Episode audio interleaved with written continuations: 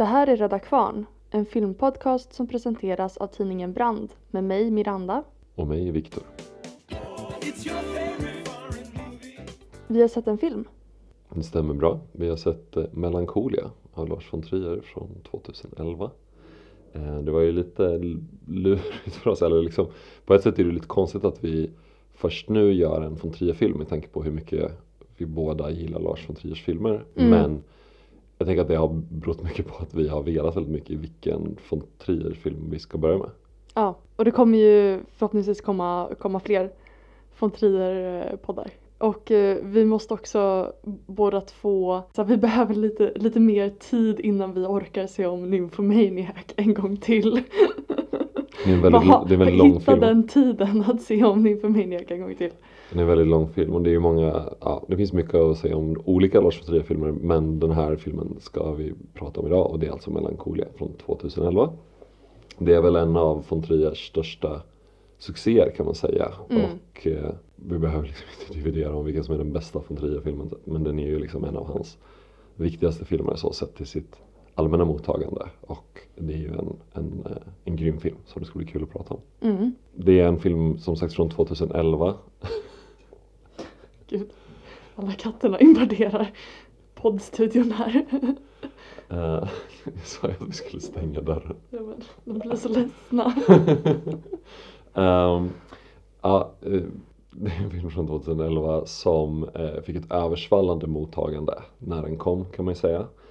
Det är en film med, ja det är väl egentligen Kirsten Dunst i huvudrollen och Charlotte Gainsbourg i en, en väldigt viktig biroll men man skulle också kunna argumentera för att det är en film med två huvudroller möjligen. Men det är Kirsten Dunst i alla fall och Charlotte Gainsbourg som spelar eh, två systrar och sen så är det liksom en all-star cast liksom runt om. Det finns ju en tredje roll som också är särskilt viktig som är den ena systerns eh, man då, John som spelas av Kiefer Sutherland.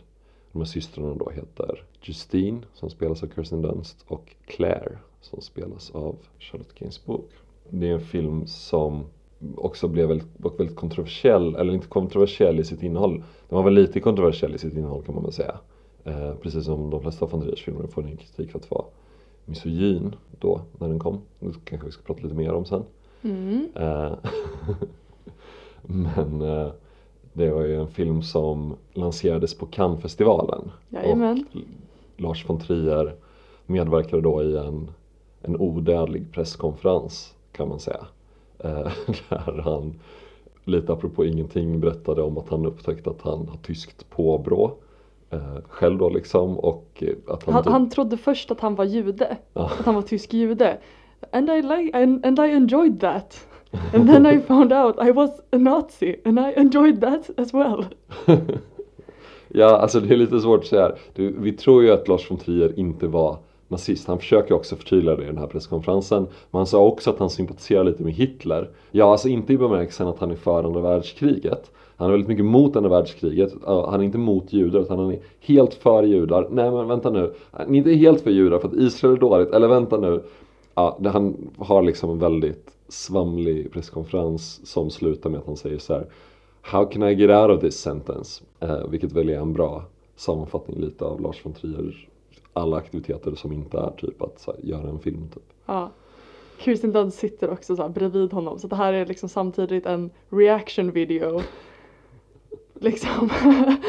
Där hon bara åh herregud, åh herregud och så här mimar bara Lars sluta flera gånger. Ja och han märker ju det här och liksom kommer på sig Ah. själv eh, inte alls utan vänder sig istället till henne och bara nej men alltså det kommer komma en poäng. Eh, det är väldigt oklart vad han tänker sig när han säger det att poängen ska vara. Den kommer i alla fall garanterat inte. Och det här slutade med att eh, von Trier blev inte bara utkastad från eh, den här upplagan av Cannesfestivalen då 2011 utan han blev också deklarerad som persona non grata.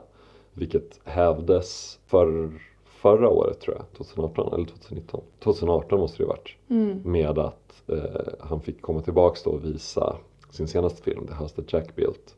Men han fick inte tävla med den, vilket han själv kommenterade nog var en, en liten del av ett kvarstående straff. Ja, Ja, alltså man skrattar ju åt det här. Det är ju också ganska så här, men jag vet inte, alltså det är ju Det är ju svårt att uppfatta det som så himla antisemitiskt eller nazistiskt liksom när man ser det här. Jag tänker att så här, han är ju bara dum i huvudet typ. Ja, Det är ju mer Och- det det handlar om. det, precis. Det kan bara vara ett bra så här, till, tillfälle att påminna sig om att eh, jag vet inte, även om han är liksom en, en genialisk filmskapare så kanske man inte måste hålla honom som en, en idol. Eh, för den sakens skull. Eller så.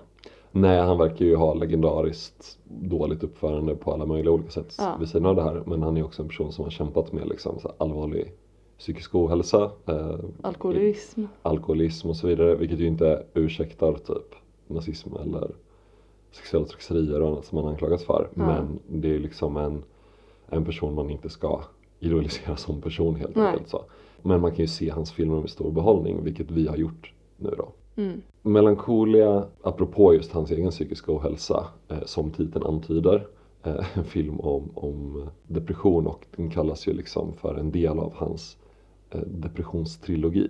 Precis, så Vilket- det är då Antikrist, Melancholia och sen då Nymphomaniac. Ja, exakt. Och sen så efter den har gjort en ytterligare film sen dess då, eh, House the Jack Built. Filmen har ju en handling som liksom är svår att spoila slutet på eftersom den börjar med en flash forward till slutet och slutet är ju att en himla kropp som heter Melancholia kraschar in i jorden och jorden går under. Mm. Det är så den här filmen slutar eh, och det får vi börja med att se. Mm. Eh, det, Det är så den börjar och slutar. Exakt. Det är samma sekvens kan man säga då. I liksom riktigt, riktigt, riktigt sån här långsam HD slow motion får vi se en massa olika fenomen som, inte, kanske eller kanske inte händer när en sån här situation hypotetiskt skulle uppstå med typ olika så här aerodynamiska och elektromagnetiska fenomen typ som vi ser. Mm. Och så får vi se huvudpersonerna då, alltså Kirsten Dunst och Charlotte Gainsbourgs karaktär då, Ju- Justine, eller Justine och Claire. Och eh, Claires son också som är med. Och de, eh, de förintas helt enkelt av Ja. den här liksom, kosmologiska kollisionen. Precis, men man skulle kunna säga att eh, filmen har tre delar. Och att den inleds just med en, eh, en serie med såna här långsamma sekvenser. Som börjar med just den här kollisionen. Och sen så, ja, det är liksom en serie, en serie bilder som är alltså typ abstraktioner från de ja, erfarenheter som kommer sen i filmen. Kan man säga. Vissa, vissa mer liksom bokstavliga än andra. Ja, precis. De är ju inte det som händer egentligen exakt i slutet. Det är som du säger, de är liksom ja, Men vi man- får se till exempel Kirsten Dunst liksom röra sig i, i just så här plågsam slow motion i sin brudklänning. Eh, Medan hon liksom sitter fast i marken i ett så här grått, eh, någon slags grått ull som liksom Ja, som hon drar framåt till exempel. Mm. Och det är sen en bild som hon själv beskriver. Att, hon, att det är så det känns när hon rör sig. Jag tror till, kanske till och med att hon har en dröm om det Mm. eh, som hon försöker beskriva för sin mamma. Men liksom, ja, då känner vi ju igen den, den scenen från de här bilderna i början. Ja, precis. Och det finns liksom en annan scen där hon så går över en golfbana och liksom sjunker ner Ja, det är ju Claire. Ja, precis. Claire går över golfbanan och sjunker ner i den.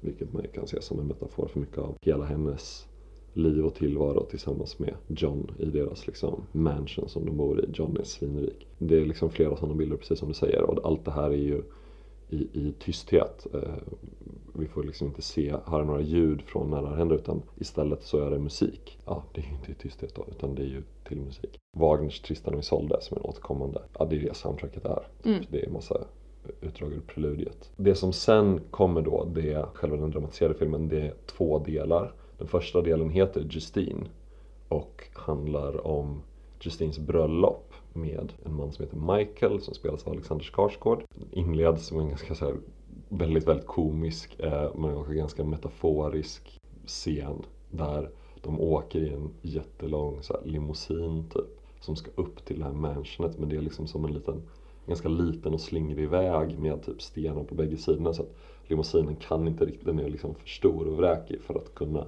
följa den här liksom slingrande vägen Mm. mot bröllopsfesten då liksom. Mm. Vilket ju förebådar vad som ska hända under den här festen. Vi får hyfsat tidigt en aning när de kommer dit väldigt försenat om det liksom inre kaos som pågår i Justine. Hon eh, krånglar en massa liksom med att ens komma in fast hon är så försenade så liksom springer hon iväg till, till stallet och ska hälsa på sin häst typ. Eh, och alla är liksom jättefrustrerade över henne men ingen kan riktigt visa det för det är hennes bröllopsfest. Och sen så successivt genom den här kvällen och natten så blir det väl ett större och större yttre kaos runt henne under den här festen till, till följd av det Mm. kan man väl säga. Mm. Och eh, vi får se en stor ensemble av kar- karaktärer. Bland annat Justines föräldrar spelade av John Hurt och eh, Charlotte Rampling. Bröllopsplanerare, världens dyraste bröllopsplanerare. spelad av Udo Kier. Som är en väldigt, en väldigt bra karaktär. Och eh, hennes chef är väl liksom Ja. hennes arbetsgivare. Eh, Jack spelad av Stellan Skarsgård. Och de, eh, det, är liksom, det är liksom inte så mycket en intrig utan så mycket som en liksom, ett assemblage av små sekvenser där vi liksom får se olika interaktioner mellan de här karaktärerna egentligen. så. Ja. Men det är själva den övergripande handlingen är att festen spårar ur mer och mer i takt med att Justine spårar ur mer och mer. Och alla andra spårar ur mer och mer Mm. också. Liksom. Mm. Men det är också att alla andras urspårande bidrar till att det blir så jobbigt för Justine såklart. Och det slutar med att Michael lämnar henne.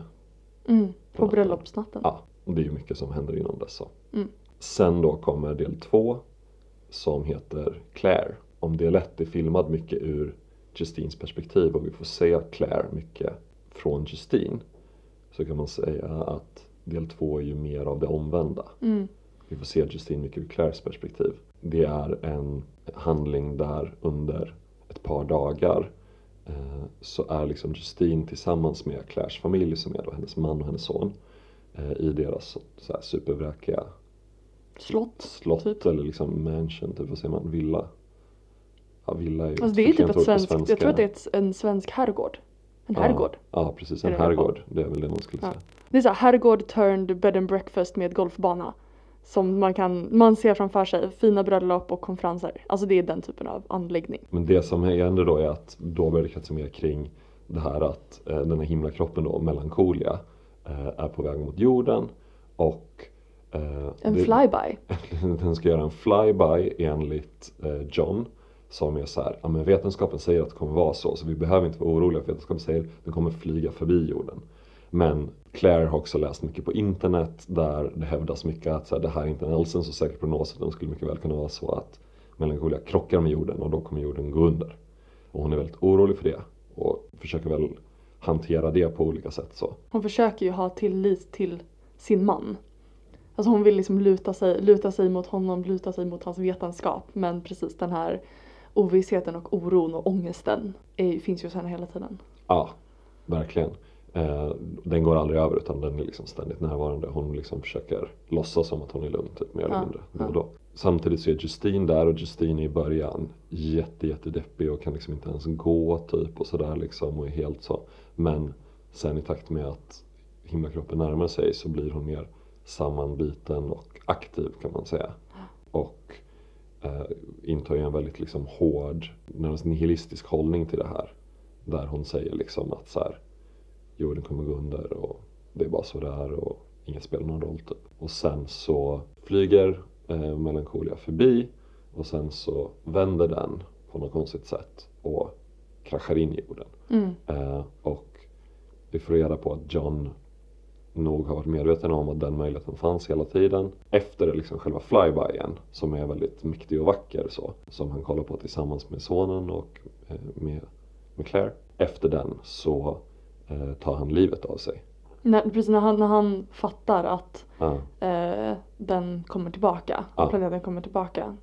Precis då, då tar han livet av sig. ja precis. Han, han står och koll- dubbelkollar det liksom på teleskopet och han, man vill se att han är nervös. Och så kollar han och så fattar han och sen tar han livet av sig och lämnar de andra. Och ja, Justine, Claire och Leo då, sonen, är helt enkelt ensamma där när planeten väl kraschar in. På slutet så är en konflikt kan man säga också mellan Justine och Claire om hur man ska möta den här undergången. Där Claire tycker att så här, men vi kan väl liksom ta ett glas vin tillsammans på verandan typ. och Justine är så här, det är en jävla skitplan.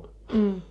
Ehm, Hård och eh, hånfull. ja, ska vi spela Beethovens nia också liksom? Vad, vad är det för trams? typ? Det hon gör istället är att hon eh, bygger som en liten tipi av, av grenar, så en liten genomskinlig tipi som hon säger till Leo är en magisk grotta.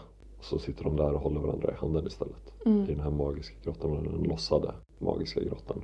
Mm. Och eh, ah, sen kommer den här tryckvågen och de, vi ser dem brännas till aska. Mm.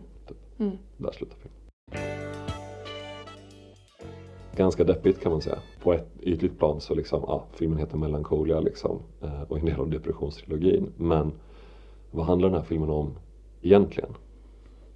Mm. Alltså jag, eh, nu var det som att du bara, den handlar inte om det depressiva men det skulle jag vilja säga att den, att den gör. Ehm, men man skulle väl kunna säga att den första delen handlar mycket om alltså den, den personliga depressionen eh, och den, ja, men den, subjektiva, den subjektiva depressionen medan del två eh, hanterar eh, ja, men melankolin på en liksom större mer existentiell nivå. Det är ju en situation någonstans där den depressiva har fått rätt. Mm. Att allt kommer gå under och inget spelar någon roll. Det är, liksom, det, är det som sker. Eh, det är den situationen som, som alla människor plötsligt ställs inför. Om man börjar med att prata lite, oj, så handlar det såklart om liksom, hur de här hur det här också hänger ihop. Men det, Mm. ja, det känns lite underförstått. I alla fall då den här första delen där vi får se Justins egna depression egentligen alltså utvecklas under den här bröllopsfesten så börjar vi ju se tecken på den eh, när föräldrarna ska, hennes föräldrar ska hålla eh, varsitt tal till henne under bröllopsmiddagen.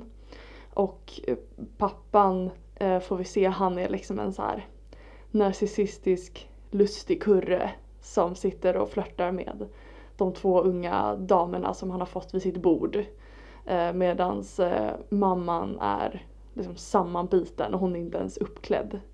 Hon sticker ut ganska mycket i den här festmiljön. Och pappan börjar liksom säga några trevande ord om, om Justine men sen så går han över till att eh, säga att ah, det är svårt att prata om Justine utan att prata om hennes mor eh, som ju kan vara ganska dominant. Och då får morsan nog och liksom reser sig upp och säger några bitska ord om att hon hatar äktenskapet särskilt när det ska involvera hennes närmaste familj. Jag tror hennes avslutande ord är bara enjoy it while it lasts. Uh, och det är liksom efter, efter den sekvensen som vi ser att Justine liksom börjar, hon börjar liksom blunda och hon börjar se helt väck ut. Det blir liksom det här, det här kaoset som ju kommer upp till ytan som vi också så här fattar har liksom såklart påverkat hela deras liv och uppväxt. Det blir liksom, det blir alldeles, alldeles för mycket för henne och hon börjar då eh, liksom vandra bort från den här festsalen. Man kan väl säga att, precis som du sa inledningsvis, att de är ju redan så försenade till den här festen. Den här tidsaspekten är ju där hela tiden Mm. på olika sätt i de olika delarna. Men i första delen av filmen, då är det just det här, den här bröllopsfesten, det är någon slags, som jag uppfattar det i alla fall, en slags objektiv och så pågående tid. Festen finns där, den pågår och vi som publik, vi är hela tiden medvetna om att festen pågår. Medan Justine driftar mer och mer bort från den, Mm. den tidsligheten. Eh, och det gör hon genom att liksom lämna den här salen, hon går upp till sitt rum, hon tar ett bad.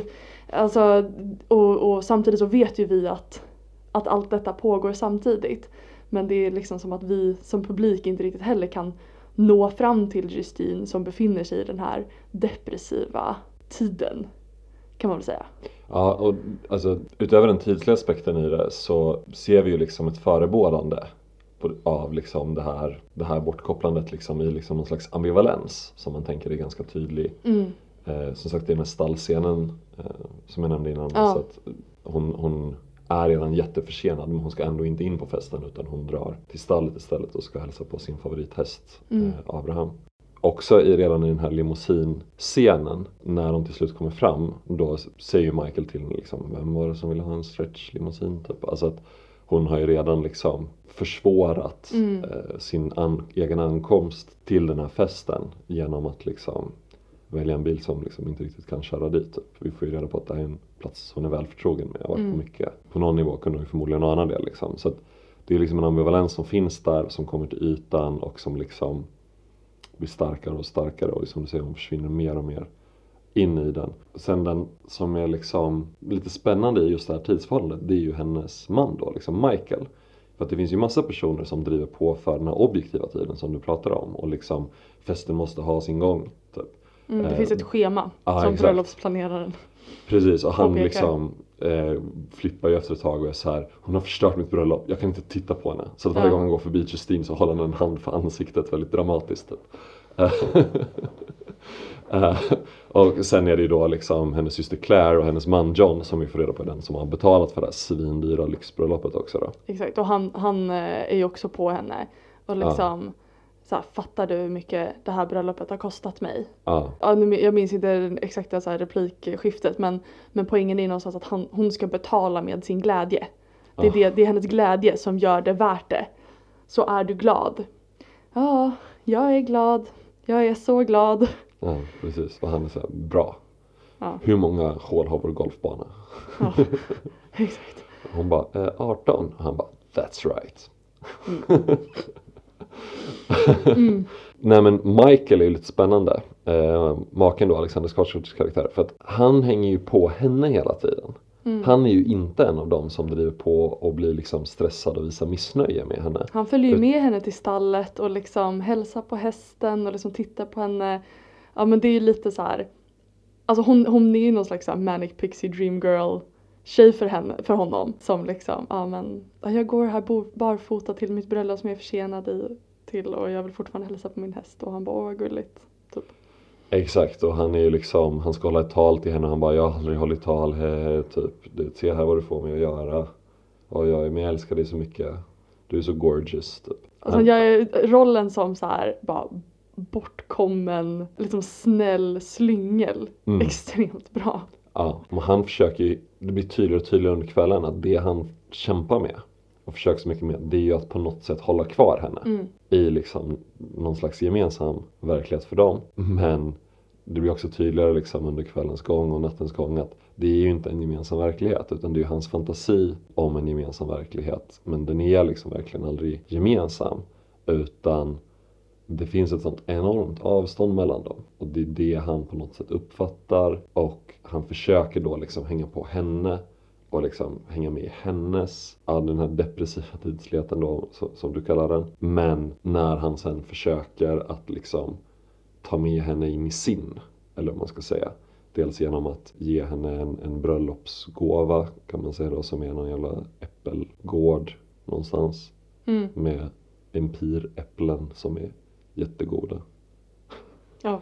Ja. Jätteoklart liksom. Då misslyckas han totalt med det och vi ser att liksom, hon säger att det är jättefint men det betyder ingenting för henne. Hon fäster ingen vikt alls vid det där liksom. Och sen då när de ska liksom gå in till sig då liksom ha så här bröllopsnatten och han liksom börjar ta initiativ till att de ska ha sex. Men hon, vi ser ju som tittare redan från första sekunderna att så här, hon är ju helt ointresserad av det här. Och han blir mer och mer desperat i det, liksom forcerad. Men hon bara, men kan, kan jag, can I have a moment? Typ Mm. säger hon och han bara Ja, självklart, självklart. Men han är ju förkrossad liksom. Alltså det är ju på något sätt där någonstans liksom bevisas det Mm. att de är ju inte alls i samma tid eller på samma plats. Utan det här går ju bara inte liksom. Nej. Och där någonstans fattar han ju ett beslut då att, att lämna henne helt enkelt. Mm. Vilket ju också är så här, Det är ett ganska drastiskt eh, move att göra. verkligen och på här, något hon, sätt. hon börjar typ bli mer och mer eh, så här, depressivt psykotisk under den här kvällen. Eh, och han eh, liksom bara okej skit i det. Ja, och vi vet ju inte någon backstory här liksom. Men precis, det är ju som att så här, han ville ju aldrig egentligen ha henne. Han är inte beredd att kämpa för det här. Nej. heller vad vi får se Nej. liksom, utan han, han ger det de här timmarna liksom. Sen, Ja. nej men okej, skit i det. Precis. Eh, så det är ju liksom, det finns ju, finns ju mycket att säga om det här liksom. Jag tänker att det hänger ihop rätt mycket, eller det är en annan bild kan man säga av hennes relation till sin chef då, alltså Stellan Skarsgårds karaktär. liksom de här hennes man och hennes chef liksom, Alexander och Stellan Skarsgård typ, de Mm. olika Skarsgårdska eh, inkarnationerna av liksom den, den, eh, den ägda kvinnan typ. Mm. Ehm, men jag, jag tycker att det är ju en, en, en spännande karaktär att tänka in på många sätt. Alltså eh, Stellan Jack. Skarsgårds Mm. Jack. Eller hur? Mm, ja, visst. Eh, och nu vet vi det eh, när vi har sett The House That Jack Built. Där ju von Trier-karaktären i den filmen, det är ju då alltså Jack, eh, seriemördaren. Det leder en ju till att spekulera i om inte Stellan Skarsgård i själva verket spelar von Trier i den här filmen. Det kan man ju tänka sig. Alltså han är ju liksom en, en brutal man som vill se resultat från sina medarbetare och som inte är rädd att liksom pushar Justine till att liksom producera en tagline till och med på hennes bröllops, bröllopsfest. Eh, och utsätter praktikanten Tim för liksom, ja, men sadistisk behandling för att sätta press på Justine. Det ja, alltså kan ju bara vara en slump men det känns ju det känns som att eh, det är en, en von Triers eh, karaktär som, som vi får se ta form här. Verkligen liksom och, och eh, Justine konfronterar ju honom i slutet så, när de ska så här, äta löksoppa mitt i natten. Det är någon så här, som serveras ur en vagn typ. Alltså, ja, ganska dråplig inramning på många olika sätt. Men eh, eh, där hon ju kallar honom för en liksom dirty power hungry little man. Mm. Typ. Verkligen liksom klär av honom och avmaskuliniserar honom också. Just hans liksom syn på henne som hon flippar på där till slut liksom. Eh, och hur han liksom just försöker pusha henne, precis som du säger, tänker jag. Och det är ju liksom en sån enorm kontrast kan man säga liksom mot Michael, liksom, eller Alexander Skarsgårds karaktär. För han vill ju liksom försöka följa henne överallt för att liksom hitta någon typ av gemenskap med henne som i slutändan inte riktigt vi förstår vi är en gemenskap utan det handlar snarare om att liksom utnyttja henne för sin egen tillfredsställelse liksom i privatlivet, i det personliga. Medans Stellans karaktär och Jack är ju mer så att han följer henne överallt, han skickar den här praktikanten att följa henne överallt mer bokstavligen. Mm. än vad Michael gör liksom. Eh, för att liksom slå mynt av henne. Ja. Och hennes liksom, allt det som är så här attraktivt eller liksom går att värdera i hennes, hennes tillstånd. Det är ju precis det som Michael romantiserar å ena sidan. Men det är också det som blir relaterbart. För hon jobbar med, inom marknadsföring, han har någon typ av marknadsförings... Mm, så här reklam. byrå, precis reklambyrå. Mm. De ska ha en tagline då liksom som hon ska säga för hon är så bra, han promotar henne till art director. Och det är väl liksom just så här det allmänmänskliga i det depressiva som han vill liksom slå mynt av för att liksom kunna kränga produkter helt enkelt. Att det ska vara relaterbart i, i eh, reklamkampanjer kan man ju tänka. Hennes tagline i slutändan blir ju nothing. Precis, för att den, eh, det handlar egentligen om att jag ska sälja dig, Mm. säger hon till Jack. Och du är ju ingenting, so that's what I came up with, nothing. Mm. Och Vilket är ganska kul och det är också, också så här, om vi tänker att det här är von Trier, det är ju liksom Känns väldigt von Triersk liksom att göra det själv på det sättet. Och sen då kommer Tim in där med en liten, ett litet inspel bara det är, det är inte en så dålig tagline. Och Tim. Jag vill bara säga att alltså, Michael har, är ju mycket mer sympatisk karaktär. Han låtsas ju bara. Det han vill göra är ju också bara att avkräva henne massa saker som hon egentligen inte har något intresse av. I hans tal till henne, det är ju så här, å ena sidan nervöst och framstammat och lite gulligt, så lite romantiskt. Men det enda han säger är ju att I never would have thought I would have such a gorgeous wife. Mm, Hon är bara gorgeous. Exakt. Det är ju liksom, det är verkligen två manliga typer som, som vill avkräva henne Mm. massa saker för sin egen skull. Och ingen är ju egentligen så intresserad av henne. Nej, exakt. De vill ha vissa delar av den här liksom depressiva sidan hos henne. Mm, För som är attraktiva för dem eller användbara för dem. mm, Men de är ju verkligen inte beredda att stå kvar när, när de får hela paketet så att säga. Liksom den verkliga hon. Precis. som hon lever ut där liksom. Och man kan ju återigen om vi, om vi plockar in von Trier. För jag tänker att på ett sätt är ju Justine definitivt också en standing för von Trier själv. Precis. Inte för att den bara pratar om honom så, men man kan ju tänka sig att man kan ju se det som en metafor för hur vi som publik och liksom kritiker och sådär gärna liksom vill se hans filmer. Lite apropå det vi pratade om i början. Mm, Eh, och liksom tänka kring dem, fascineras av dem och liksom sådär. Men å andra sidan vill vi gärna fördöma honom som person med. Mm. Men precis de egenskaperna hos honom som gör att de här filmerna blir ganska fantastiska i många fall är ju samma egenskaper säkerligen i stor utsträckning som gör att han beter sig så himla illa mot, mot folk. Eller det här som får oss att, att vilja kritisera honom som person med. Mm. Vilket han ju är så himla medveten om själv och verkligen säger till oss mellan raderna i den här filmen. Han säger det ju extremt explicit i The House that Jack Built, hans sista film som är en slags bokslut över hela sin egen karriär. Det är ju verkligen hela poängen i den filmen typ. Mm. Eh, Men det är ju en grej som, som jag tänker som tittare när jag ser Melancholia är liksom så här, den är ganska besvärande på något sätt. Den är liksom, det är liksom svårt att, att fly undan honom på något sätt liksom. När du tittar på hans upprätt- film som handlar om hans psyke så är det lite svårt att fly undan von Trier. Ja, men han, för han är så medveten om det och han drar Ja. in oss i det och Ja. han, han, han vägrar låta oss behålla den där distansen. Det är inte bara att, att vi ska se honom, han lägger inte bara ut det för oss utan han vänder också blicken mot oss själva som tittare på ett sätt som är verkligen drabbande tycker jag. Och jag Mm. tänker att det är en del av det som gör hans filmer så intressanta Alltså det är så starka känslomässiga upplevelser. Men verkligen, och jag menar i hans filmer så här, det är ju ändå eh, Även i Nymphomaniac så är det ju ganska lätt att se, alltså Charlotte Ginsburg spelar ju huvudrollen i, i den filmen också då, att se von Trier i, i den karaktären. Men samtidigt som, precis som vi ser honom i, i Justine i eh, Melancholia. Samtidigt som det är svårt att veta hur, hur medvetet det är. Jag tror att den här Stellan Skarsgård-karaktären, där har han ju plockat ut liksom sidor hos sig själv som han vet är elaka men produktiva. Och, liksom, och visar dem för oss. Hur han själv skulle be- beskriva liksom Justine-karaktären i relation till sig själv. Alltså det vet man inte, det skulle kunna sluta med ett till så här nazital. Liksom. eh, men ibland vill man bara inte att liksom, konstnärer ska prata så mycket om sina, om sina verk. Verkligen och i synnerhet inte Lars von Trier. Men det är ju verkligen Ja. det han också anklagar oss för. Ja, Han bara, ni vill ha det här från mig men ni står inte ut med mig. nej. Och alltså vad Men jag- fan är dealen med det? typ? Och typ Och så här, det- står han ut med sig själv. Alltså eller ja. Det är ju väldigt tveksamt, han verkar ju inte göra det utan han eh, han eh, har ju gått in i liksom jättedjupa depressioner och typ alkoholmissbruk och sen precis när han blivit nykter från alkoholmissbruket och varit det i några år och blivit citat lite mer ödmjuk som han sa en presskonferens då typ tog han återfall i samband med att han lanserade House of Jack Bildt när Men han tog fick han komma inte- tillbaka till Tog han till inte återfall för att kunna göra den filmen? Jag tror det finns något sånt von Trier citat i alla fall. Nej, det- det handlar Att, om eh, eh, Cannesfestivalen när de, han släpper den. Att Okej. han tar ett medvetet återfall för att stå ut med att lansera den. Okej, ja. Ja. Det är det enda som hjälper mot ångesten det väcker. Typ. Ja. Så nej, han står inte ut med sig själv. Nej. Och det är ju.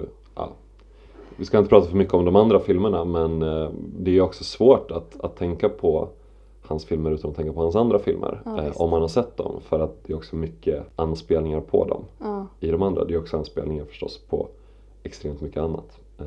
Men det är verkligen mycket själv, självreferens. Vad tänker du om liksom, hur depressionen skildras i liksom, den andra delen av filmen? Eller det du började säga om det innan. Vad, vad det du tänkte där? Om man tänker sig att eh, Justins depression eh, utlöses i och med föräldrarnas sammandrabbning på bröllopsfesten och då framförallt av hennes mamma så finns det en tydlig alltså symbolisk koppling mellan del 1 och 2 bara i formspråket tänker jag. Som jag nämnde så har mamman på sig alltså så här vardagliga kläder. Hon har på sig någon, en blå tunika med ett slags batikmönster på som är en slags så här spiralcirkelform. Och den här spiral formen, den går ju sen igen i del två. John och Leo, alltså Claires man och son, eh, de konstruerar ett, ett redskap för att kunna liksom se att melankolia kommer närmare, eller att- melankolia flyttar på sig helt enkelt. Att, att melankolia kommer närmare och sen längre bort. Och det är någon slags redskap med en pinne och så en ståltråd längst ut som man då kan eh, ställa mot bröstet och liksom ringa in planeten med hjälp av ståltråden. Och sen så kan man, ska man vänta fem minuter och sen sätta den mot bröstet igen. Och då kan man ju se då om planeten har kommit närmare eller längre bort. För det är svårt att se med blotta ögat. Så att redan här får vi ju se liksom den här spiralformen som kommer som ett omen med modern som tar oss in i nästa i nästa del. I början så är ju Justine fortfarande liksom drabbad av den här totala liksom apatin egentligen. Hon är så djupt inne i depressionen, hon har liksom svårt att ens ta sig till taxin som ska föra henne till den här herrgården, till sin syster. Men allt eftersom att planeten kommer närmare så blir hon liksom fylld av, alltså det är som att hon får energi från den, från planeten. Och vi får också se det skildras i en av de här slow motion bilderna i början med liksom en slags elektricitet som går från eh, henne och från en så elstolpe och upp i himlen då till Melancholia. Där tänker jag ju också att det finns liksom en, en tydlig symbolik i ett så här, det är ett stundande slut. Att Justine liksom vet att hon ska dö. Hon vet att alla ska dö men hon vet också att hon ska dö. Och jag tänker på liksom det tillstånd som människor kan hamna i när de har bestämt sig för att ta livet av sig. Att ett liksom, tecken på det är ju att eh, de, man kan bli liksom upp upprymd, uppfylld av det och helt plötsligt verkar mycket bättre.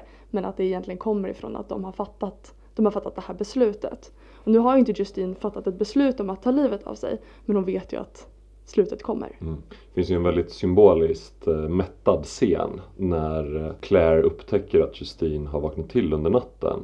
Alltså natten till att hon eh, blir lite mer energifylld och börjar göra fler Mm. saker.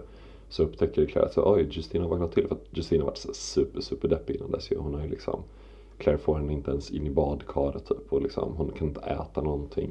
Hon bara, åh det är din favoriträtt. Så här, åh min favoriträtt. Så eh, och sen så tar hon en tugga och bara, it tastes like ashes. Och Mm. spottar ut den. Hon är ju liksom helt nere så.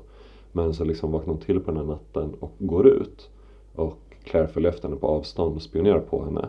Och det man får se är hur hon går ner till ån.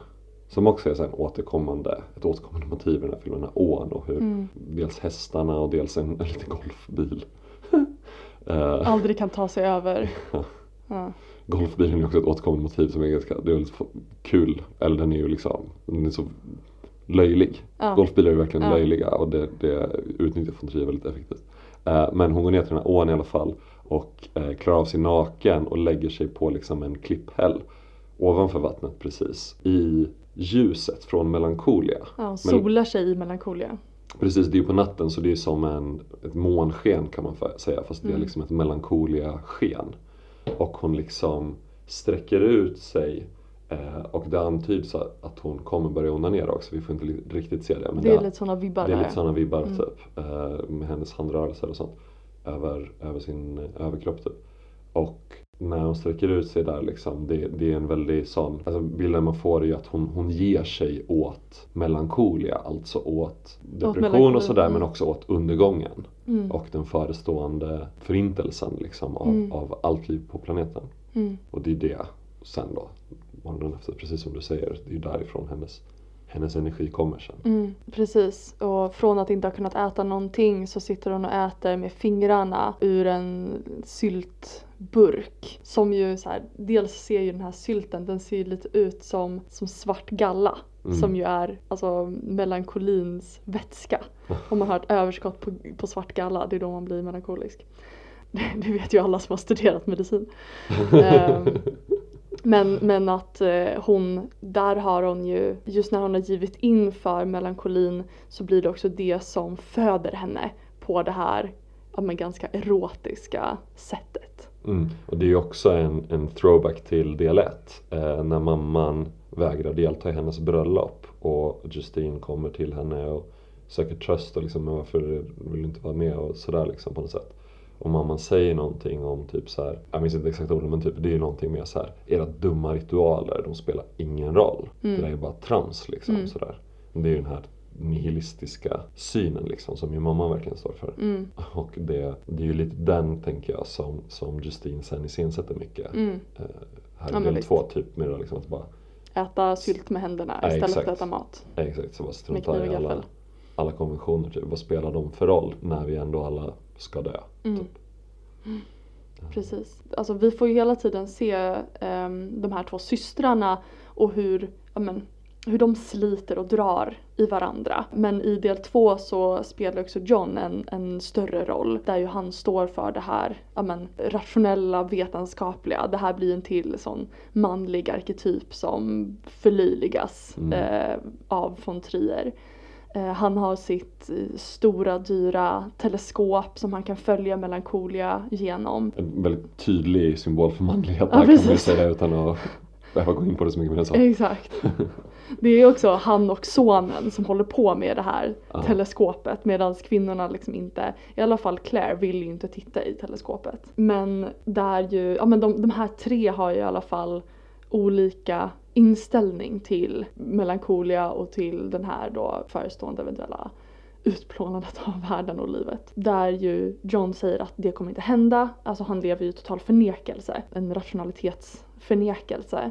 Medan Claire, hon drivs ju av alltså, ångest och neuros och hon blir ju mer och mer stressad av den här planetsituationen. Och hon försöker också fly i den här, bland annat i golfbilen. Det är liksom till slut, det är också någon slags så nihilistisk poäng att det är, det är den här lilla löjliga golfbilen som får symbolisera tron på livet, att man kan fly undan den här förestående förintelsen och ja, batteriet dör innan de ens har nått fram till den här bron Mm. som de aldrig kommer över. Mm. Utan de är ju fast på den här herrgården. Och så ja, Justine då som, som helt enkelt bara accepterar och liksom är, verkar vara lättad över att det ska, att det ska hända. Mm. Det är ju verkligen eh, många olika liksom, aspekter i, i just det här med, med golfbilen. Eh, det är ju Jag tycker att det är också en tids manlighetssymbol Ja, med verkligen. golfbilen. Ja men det är precis, det är en symbol för vad ska man säga, manlighetens löjlighet typ Ja. på något sätt. Just den här 18-hålsgolfbanan och alla hålen som ska erövras typ. Men man gör det med den här lilla löjliga golfbilen för man kan liksom inte gå själv typ. Ja. Det, liksom.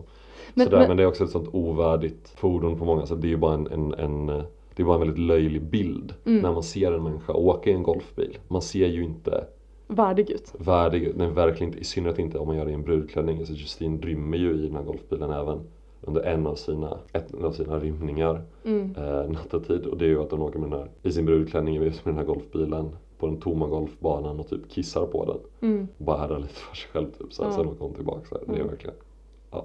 Men jag vill bara säga en grej om ehm, golfbanan. Ja. Jag har ju aldrig spelat golf i mitt liv och skulle aldrig göra det heller.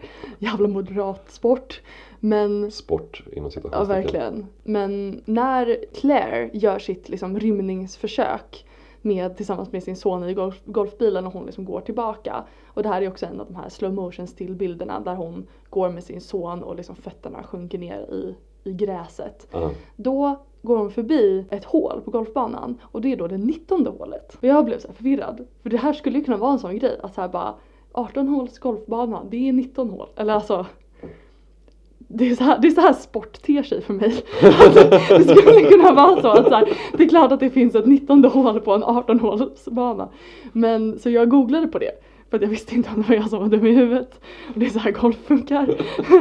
men det här visade sig vara en, en till, ja men bara så här symbolisk nugget som eh, Trier har slängt in och att för när Justine kommer till, kommer till herrgården så vänder hon sig och så tittar, hon upp i himlen och liksom får syn på en stjärna som visar sig vara en stjärna i stjärnbilden Skorpionen. Och det här, ja, det kan då John berätta för henne för han är ju då så här hobby, jag skulle säga astrolog. Astronom. astronom.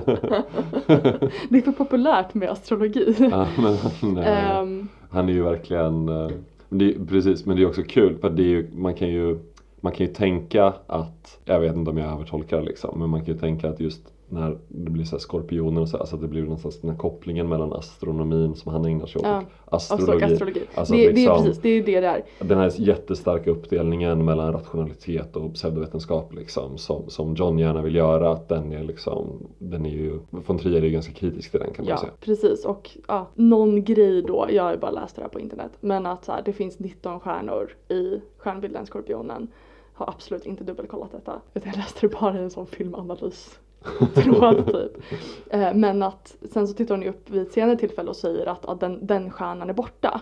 Men då visar det sig att det är Melancholia som har hamnat i vägen och blockerar den stjärnan. Så att ja, Melancholia blir då den 19 stjärnan i stjärnbilden Skorpionen, bla bla bla. Det 19 golfhålet. Det 19 golfhålet. Okej. Också typ att så här, alltså jag som sagt inte dubbelkollat detta, men att det finns, det finns ett jätteomfattande verk som heter The Anatomy of Melancholy som är från typ mitten av 1600-talet som just försöker liksom förklara melankoli utifrån så här all vetenskap som fanns tillgänglig vid den tiden och då inklusive astronomi. Eh, astrologi. Där skorpionen har någon betydelse, bla bla. Ja. Okej. Men alltså, inte för att det här, alltså jag tycker inte att sånt här är så här jätteviktigt när jag tittar på melankolia. Jag ville bara ta upp det här som ett exempel på den typen av symbolisk mättnad som finns i von Triers filmer. Att så här, varenda sån, sånt litet replikskifte som man kan undra så här, bara, men Ja. vad, vad, vad betyder det? Varför finns det ett 19 hål? Varför pekar den ut den där stjärnan? Finns det någon på typ Reddit som har kollat upp det jättenoga? Verkligen, och han är ju liksom på ett sätt en väldigt liksom känslosam filmmakare och väldigt dramatisk och mycket stora gester. Men han är ju också en liksom intellektuell pedant Visst. som liksom sl- slänger in tusentals sådana där grejer per film känns det. Mm. Okej, tusentals såklart inte, men ja, ni fattar. Mm. Det är väldigt mättat liksom.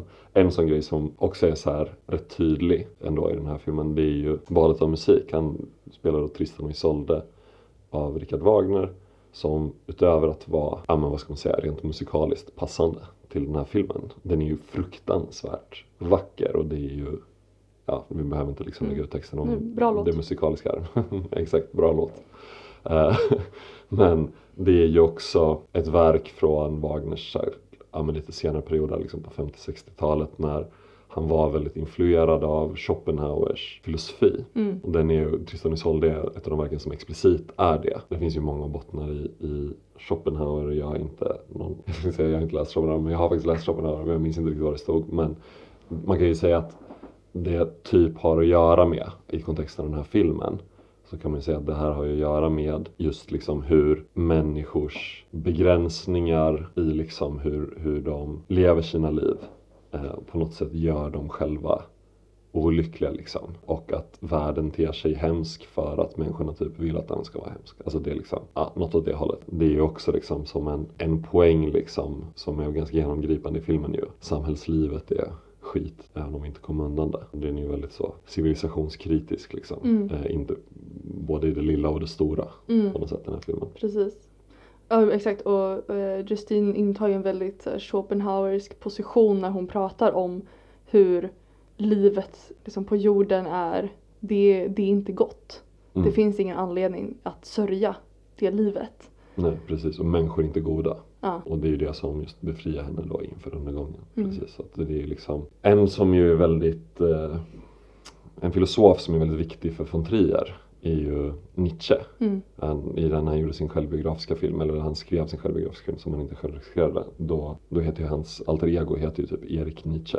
Mm. Det är liksom sådär, Nietzsche är ju lite senare än Schopenhauer och eh, Wagner men var ju väldigt influerad av dem. Mm. Men är ju egentligen ganska annorlunda så och mycket mer ska man säga, livspositiv på något sätt. Ja och eh, exakt och det här illustreras ju, tänker jag, väldigt tydligt i en scen där Justine och Claire ska ut och rida och Claires, nej Justines häst Abraham eh, inte vill gå över bron. Det här är andra gången det händer och Justine blir mer och mer frustrerad och liksom piskar hästen hårdare och hårdare tills den liksom bara lägger sig ner. Nietzsche hamnade ju också i ett, ett apatiskt eh, tillstånd till slut och det som man säger liksom föregick det, det var ju att han såg en, en häst bli piskad och han kastar sig framför den här hästen för att, för att skydda den. Sen blev han aldrig sig själv igen. Nej. Jag tänker att det är en, det är en, en, symbolisk scen där, där ja, men Justine,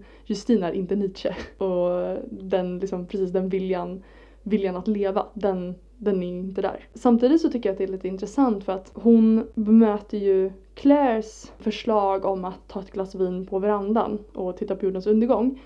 Det bemöter hon ju hånfullt. Däremot så är hon den enda som klarar av att möta upp sonens oro. Hon, hon ger honom egentligen inga löften men hon ger honom ju en, en trygghet i den i den stunden i alla fall.